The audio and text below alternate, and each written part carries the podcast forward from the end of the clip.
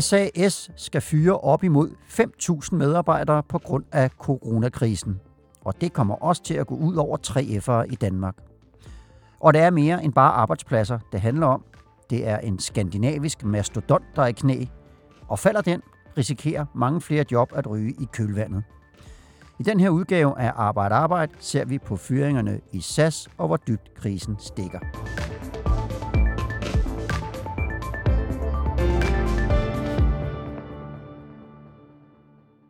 Velkommen til Arbejde Arbejde. Jeg hedder Morten Olsen, og vi optager i dag torsdag den 3. april om formiddagen. 30. april. Tak skal du have, Peter. Det er torsdag den 30. april om formiddagen, og det er en dag tidligere, end vi plejer, og det er fordi, at fredag som bekendt er 1. maj. Hvis du vil vide mere om 1. maj, så har vi lavet en specialudgave af Arbejde Arbejde om 1. majs historie, som du kan finde der, hvor du plejer at lytte til din arbejde arbejde. Men nok om kampdagen. Det skal handle om SAS, og derfor har jeg gæster, og den ene har allerede introduceret sig selv, for at minde mig om, hvilken dato det var. Det er Peter Keiding, der står over for mig. og du er journalist på Fagbladet 3F. Velkommen til dig. Tak, mange tak. Og vi har også allieret os med en mand, der har forstand på tal. Det er i den anden ende af røret, Per Nikolaj Buk, der er professor i økonomistyring på Aalborg Universitet. Velkommen til dig også. Tak for det. I de her tider, hvor man deltager i alle mulige online-møder og ser underlag ud på video, så er det jo helt befriende at være med på en almindelig telefon. ja, ja, og vi lover, der er ikke nogen, der kan se, om du sidder i underbukser med krøllet hår og alt muligt andet. Peter Keiding. Ja. Nu har vi jo på det seneste set en masse store historier om nedlukninger og hjælpepakker og alt muligt andet. Men da du hørte den her nyhed om SAS forleden, Hvordan reagerede du på det? Jamen, jeg tænkte, det er alligevel øh, en stor ting, og det er sådan lidt en ny fase, vi er på vej ind i, fordi der kom nedlukning, og det er jo efterhånden, det var jo der i midten af marts, og så tænkte man jo, uh, nu kommer der en masse fyring, og nu sker der alt muligt. Men så kom, det kom der jo ikke, fordi der kom de her hjælpepakker med lønkompensation og andre ting. Og så har man sådan holdt hånden under mange virksomheder indtil da. Men nu begynder der at ske noget. Der har været lidt optag i sidste uge, med Vesta, så fyrede det sig ikke kun på grund af corona, men alligevel, det spiller nok ind. Og så har Norwegian øh, også har fyringsrunder i, det, i nogle underselskaber. Øhm, og, så, og så kommer SAS her med sådan den helt store fyringsrunde. Så, øh, så, det, så det siger noget om, at nu, nu er det alvor på en anden måde, og, og de her hjælpepakker, de kan nok ikke holde hånden under hele erhvervslivet, selvom man også begynder at åbne lidt op, så alligevel mm. kommer vi nok ud i nogen.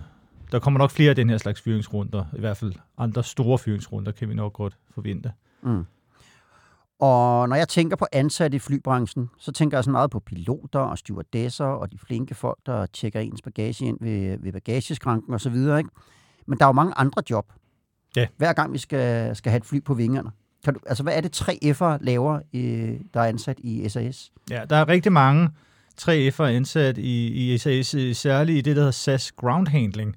Og det er sådan et underselskab i SAS, som laver alt det, der er, jeg skulle lige til at sige usynligt, men helt usynligt er det jo ikke, fordi når man lander øh, i flyet, og så ser øh, ud af vinduet, så kan man se, at der kommer nogen folk kørende hen øh, og med bagage, eller øh, fra flyet med bagage. Der er også nogen, der øh, skal øh, fylde brændstof på flyet. Der er også nogen, der skal skubbe flyet ud fra øh, standpladsen og ud til landingsbanen, for det kan flyet ikke selv finde ud af, eller mm. piloten ikke selv.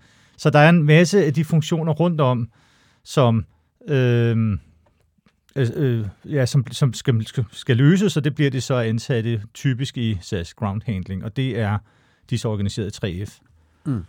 Nu nævnte jeg 5.000 fyringer her i indledningen, og det kan jo lyde meget, meget voldsomt, men kan du ikke lige fortælle, hvad ved vi om de her fyringer indtil videre? Jamen, vi ved faktisk ikke så meget. Vi mm. ved, at de SAS har meldt ud her tirsdag morgen kl. 8, at det var, øh, eller det er 5.000 fuldtidsstillinger i hele Skandinavien.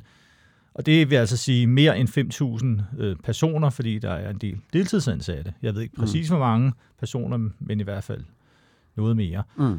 Og så er det så, ud af de 5.000, er det 1.700 i Danmark.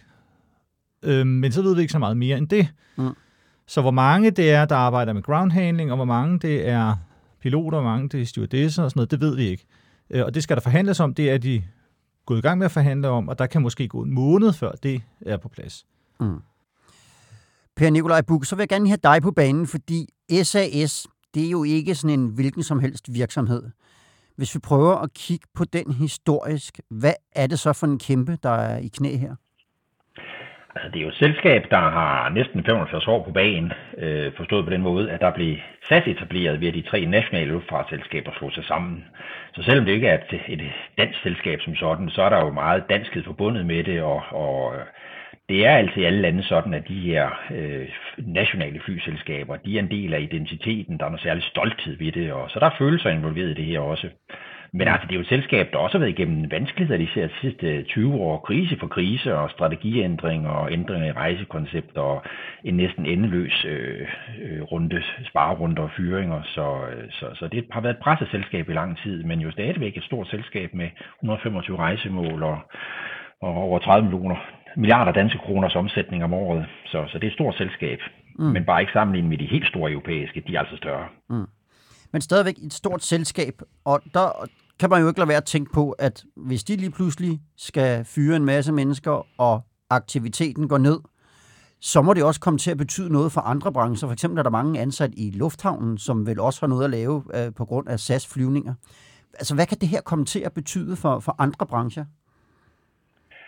Altså, det kommer jo i høj grad an på, hvordan SAS kommer tilbage igen.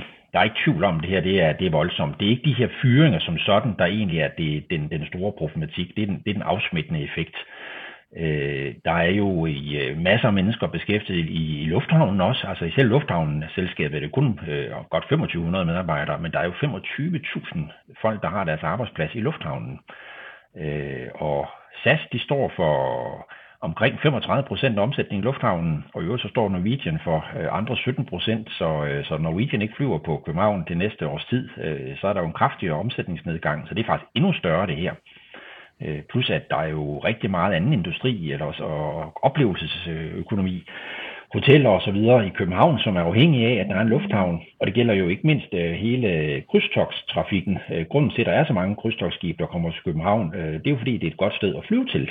Det kræver, at man har en lufthavn, så der er meget på spil her. Mm. Og Peter, du øh, står også og markerer, du har noget, du også gerne vil sige til det. Ja, nej, det, er jo, ja. det er bare en forlængelse af det. Det er jo rigtigt, der er alle mulige øh, følgeindustrier. Øh, øh, en af mine kolleger skrev forleden en artikel om, at taxabranchen, jeg tror der 80 procent, den var gået ned. Ikke? Det er jo kun på grund af, lufthavnen ligger stille, men normalt, når man kommer ud til lufthavnen, så kan man jo se, at der holder den her meget lange række af taxaer mm.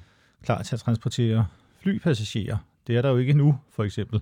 Så, det, og så, så har det jo også en stor effekt i forhold til erhvervslivet generelt, fordi øh, man handler, og man besøger hinanden, og man... Øh, altså, det, det har bare en, en enorm stor afledt effekt, som kan være svær måske lige at måle, men den er i hvert fald stor, mm. det er der ingen tvivl om. Både sådan direkte, indirekte og, og i større perspektiv. Men, men Per Nikolaj Buk, hvis, hvis man nu øh, forestiller sig, at, at SAS sænker aktiviteten, øh, også efter at alting er kommet op og køre igen, er der så ikke bare nogle andre, der vil gå ind og overtage de her flyvninger, så, så effekten på, på resten af samfundet ikke bliver så stor? Øh, vi ved jo ikke, hvor meget, øh, hvor meget flytrafik, der, øh, der egentlig vender tilbage overhovedet, øh, og det tager også noget tid, inden det gør det. Der, der er ikke tvivl om, at mange af de møder, som folk har, har fløjet til, øh, dem har man jo fundet ud af, at de kan holdes øh, via virtuelle møder, øh, og der falder simpelthen noget aktivitet bort. Der er også øh, en periode, hvor folk måske ikke har så meget lyst til at rejse, og, og, og måske bliver det så mindre populært at have, øh, have flyrejser. Og så kan der komme nogle negative spiraler, fordi at øh, en ting er, at vi rejser med fly på ferie, men hvis øh, øh ruteflyene begynder at blive alt for dyre, øh, fordi der ikke er så mange passagerer med dem, så flytter noget af flytrafikken over på charterdestinationerne med charterflyvninger, øh, og så rammer det jo igen den traditionelle luftfartsbranche øh, kraftigt, og så er der ikke basis for at opretholde flyruterne. Og så kan det være, at der slet ikke er basis for SAS, og hvis ikke der er basis for SAS, så kan det godt være, at der er nogle, nogle andre fly, men så skal vi måske bare flyve til, øh, til Tyskland, og så tage flyet øh, videre til USA derfra under alle omstændigheder. Mm. Ja, fordi nu, nu, nu, nu kommer du så faktisk til at nævne noget også, at, at, at overhovedet basis øh, øh for SAS, altså det ser i hvert fald ud til, at der kan være lang tid til, at fly kommer på vingerne igen. og især til, at vi, vi har flybranchen helt op i samme omdrejninger, hvis den overhovedet kommer det nogensinde. Det, den øvelse, som SAS er ude i her, er det, er det ligesom nok til at redde stumperne, tror du, eller kan det gå endnu værre? Altså det, der sker lige nu, det er jo bare en, et, et mellemspil. Man kan kalde det retsøg omhu, fordi at øh, de statsgarantier, man har fået, det bringer bare SAS gennem sommeren likviditetsmæssigt, og så skal der ske et eller andet, vi ikke ved, hvad er. Øh, og, og, og, og så langt til der ikke er en redningsplan for det, så er man nødt til at, at simpelthen opsige nogle medarbejdere. Det, der er nødt til at ske, det er, at der skal være en rigtig kapitaltilførsel. Det vil sige, at de ejere, der er, de skal stille med noget, noget ny aktiekapital. Øh, og når man skal gøre det, så skal man jo altid tænke på, om man har andre muligheder. Så, så det, man er nødt til at tænke på nu, det er jo, øh, vil, vil man tegne forholdsmæssigt og skyde penge ind i det, øh, både staterne og private aktionærer, eller skal man benytte lejligheden til simpelthen at sælge øh, SAS til et, øh, til et andet selskab? Og her ligger Lufthansa jo lige for. Øh, lige for. Det vil være oplagt øh, og også skabe god synergi og værdi, øh, at man solgte den vej. Mm. Øh, men det er ikke sikkert, at øh, Lufthansa har lyst til at opretholde lige så mange hovedsædeaktiviteter i Skandinavien, øh, som, som SAS har. Det er jo en del af den besparelse, man kan tage. Hvad med den danske stat, som jo ejer en del af aktierne, og, og, og tidligere så, som vidt jeg husker, har SAS været, været fuldstændig ejet af, af staterne i Danmark, Norge og Sverige. Kan, kan man som stat gå ind og gøre mere, end man allerede har gjort for at hjælpe SAS? Altså, der er jo selvfølgelig i den sidste ende nogle, øh, nogle, nogle såkaldte statsstøtteregler i EU-regi, man skal overholde. Øh, men altså, man kan godt som aktionær gå ind og, og skyde kapital ind øh, på lige fod med alle andre. Øh, og så er der Danmark og, Danmark og Sverige, som er de bestående statslige aktionærer, har jo omkring, så vidt jeg husker, 30 procent øh, af aktierne. De andre, de ligger jo på på en masse øh, små aktionærer i virkelighedens hænder, og de skal jo så skyde forholdsmæssigt ind, og det har man altid lov til. Øh, og hvis de private aktionærer så ikke ønsker at skyde mere selskab ind, så bliver de udvandet og får en mindre ejerandel, og så får staterne en større ejerandel. Så langt til det foregår på markedsvilkår, så må man som udgangspunkt gerne. Men det lyder ikke som om, det er noget, der sådan er, er vanvittigt let at gøre. Nej, altså det er jo en lidt større operation, øh, og, og, og inden man begynder at hælde, hælde penge ind, så skal man jo enten man er stat eller andre vurdere, øh, om det her er en branche, man ønsker at investere i fremadrettet, om, om man synes, man vil, øh, man, man vil satse på, på luftfartsselskaber og, og lige præcis SAS og ikke nogen andre. Øh, og det er jo den runde, man, man, man må tage øh, over hele verden i virkeligheden, fordi det er jo ikke kun SAS, der har problemer. Det er det, der er også andre, der står i den her situation, og som skal finde en løsning. Mm. Og det er ikke sikkert, at man skal holde alle flyselskaberne øh, i live. Øh, det er jo ikke mange måneder siden, der snakkede vi om, at man skulle flyve mindre. Så hvorfor holde mange flyselskaber i live nu? Mm. Peter, du står og tripper for... Ja, ja. ja. Nå, det er jo rigtig ud fra sådan en øh, global betragtning, så kan man jo godt sige, at SAS er forholdsvis lille i forhold til nogle af de større selskaber. Danmark er et lille land, og så kunne man for eksempel oplagt blive opslugt af Lufthansa. Men det, jeg tror, Altså man, man hører sådan de politiske udmeldinger fra Christiansborg, og så, så vil man gerne strække sig rigtig langt for at bevare SAS. Og dels så er der noget identitet og historie og følelser i det, men det handler jo altså også om cool cash, for det handler jo også om at have København som en hop, altså det vil sige have mange lette afgange fra København, eller hyppige afgange, direkte fly til vigtige destinationer, så man hurtigt kan komme frem og tilbage, og i forhold til erhvervsliv og i forhold til at få øh, øh, ja, gøre København en attraktiv by for erhvervsliv og turister osv. Det kan godt være, at der er noget, der ændrer sig. Det vil der nok være i kølvandet på corona i forhold til, at man kan holde videomøder osv. Men jeg tror stadigvæk, at det er noget, der betyder meget for danske politikere, så de vil nok strække sig langt. Og så klart, så skal de kunne gøre det inden for statsstøtteregler osv. Men hvis man ser på, hvad der sker i andre lande, så har den franske regering, de har lovet 52 milliarder kroner til Air France KLM, som er deres selskaber, eller fransk-hollandsk. Øhm, og øh, jo, nej, øh, den franske regering lovede 52 milliarder kroner, og den hollandske regering har lovet 15-30 milliarder kroner til Air France KLM, som er fransk-hollandsk. Ikke? Mm. Mm. Og Lufthansa har også fået, hvad hedder det, øh, er også lige ved at få en kæmpe øh, lånepakke øh, fra den tyske regering, og i Norge, der arbejder den norske stat på at lave en hjælpepakke til Norwegian. Mm. Så det er jo noget, man gør rundt omkring. Så jeg tror, man vil strække sig langt i, i, i Danmark, fordi der også er nogle nationale hensyn, som alligevel vejer tungt. Mm.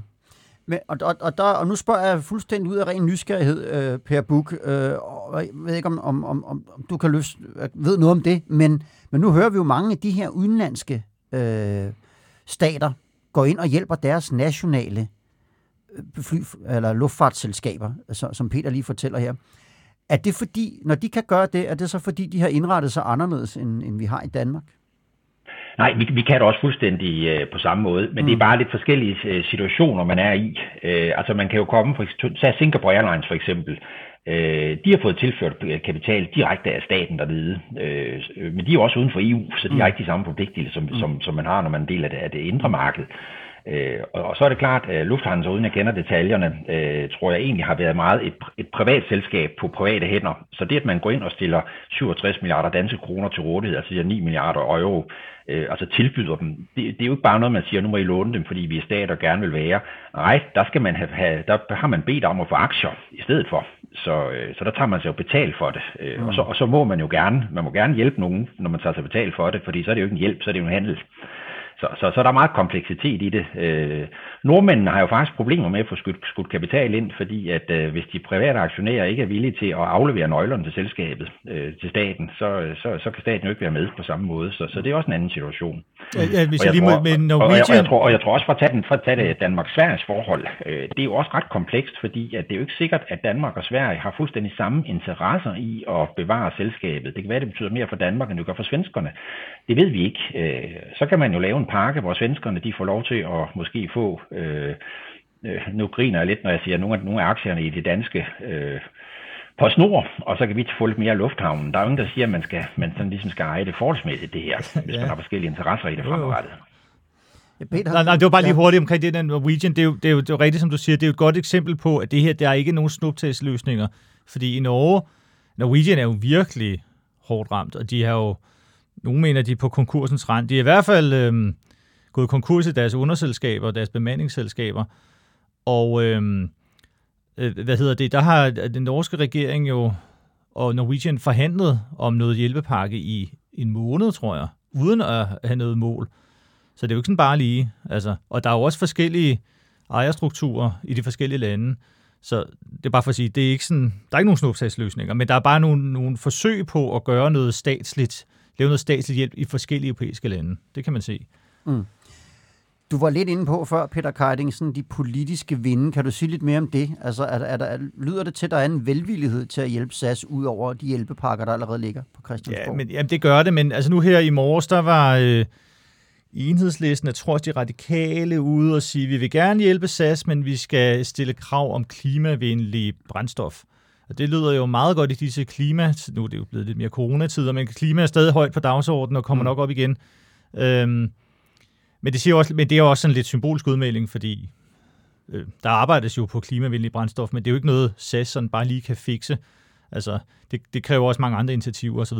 Men det, det er bare for at sige, at der, øh, der er politisk en stor vilje, men der er nok også en lidt øh, famlen i forhold til, hvad præcis skal man gøre. Mm. Så det er nok det, der vil blive... Der sidder nok nogle embedsfolk øh, rundt omkring og prøver at strikke et eller andet sammen den kommende periode. Det gør der muligvis. Per Nikolaj Bug, hvor længe tror du, SAS kan holde til situationen, som, som den er lige nu? Altså, jeg kender ikke detaljerne, men altså, det er jo formodentlig øh, øh, kun sommeren med, og så endda øh, under en forudsætning af, at der begynder at komme noget mere flytrafik igen. Så, så, så der er jo ikke nogen fremadrettet plan. Øh, så begynder man simpelthen at have svært ved at servicere gælden, altså betale renter og afdrag. Øh, og så skal man have henstand, men man kan jo ikke få noget henstand med nogle andre betalinger, hvis ikke der er nogen ejere, der vil bakke op, og så er man lige vidt. Så der skal findes en, en løsning her inden for nogle ganske få måneder, hvor der i, i, om ikke andet er nogle, nogle garantier eller intentionstilkendegivelser fra fra ejerkredsen om, at de vil skyde mere kapital i det. Øh, men altså, vi har, hvis man kigger på, på aktiekursen for, øh, for SAS, øh, så er den faktisk ikke faldet ret meget, når det kommer til stykket. Øh, og det er jo en god indikation i, at ejerne de øh, føler, at der er en fremtid for selskabet, for ellers havde de jo skyndt sig selv, mens de, de havde aktier, der var noget værd. Øh, og det er jo til forskel for Norwegians aktier, som jo stort set er værdiløse, for der har man jo indset, at løbet er kørt.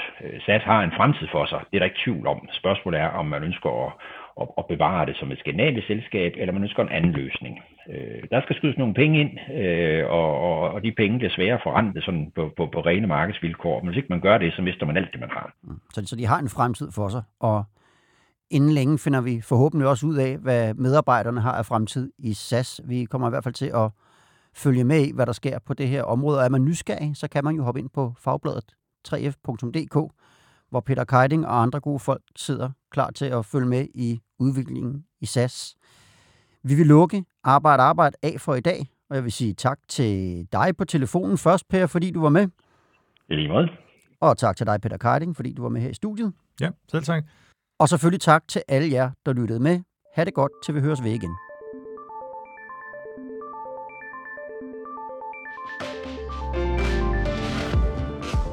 Har lyttet til Arbejde Arbejde.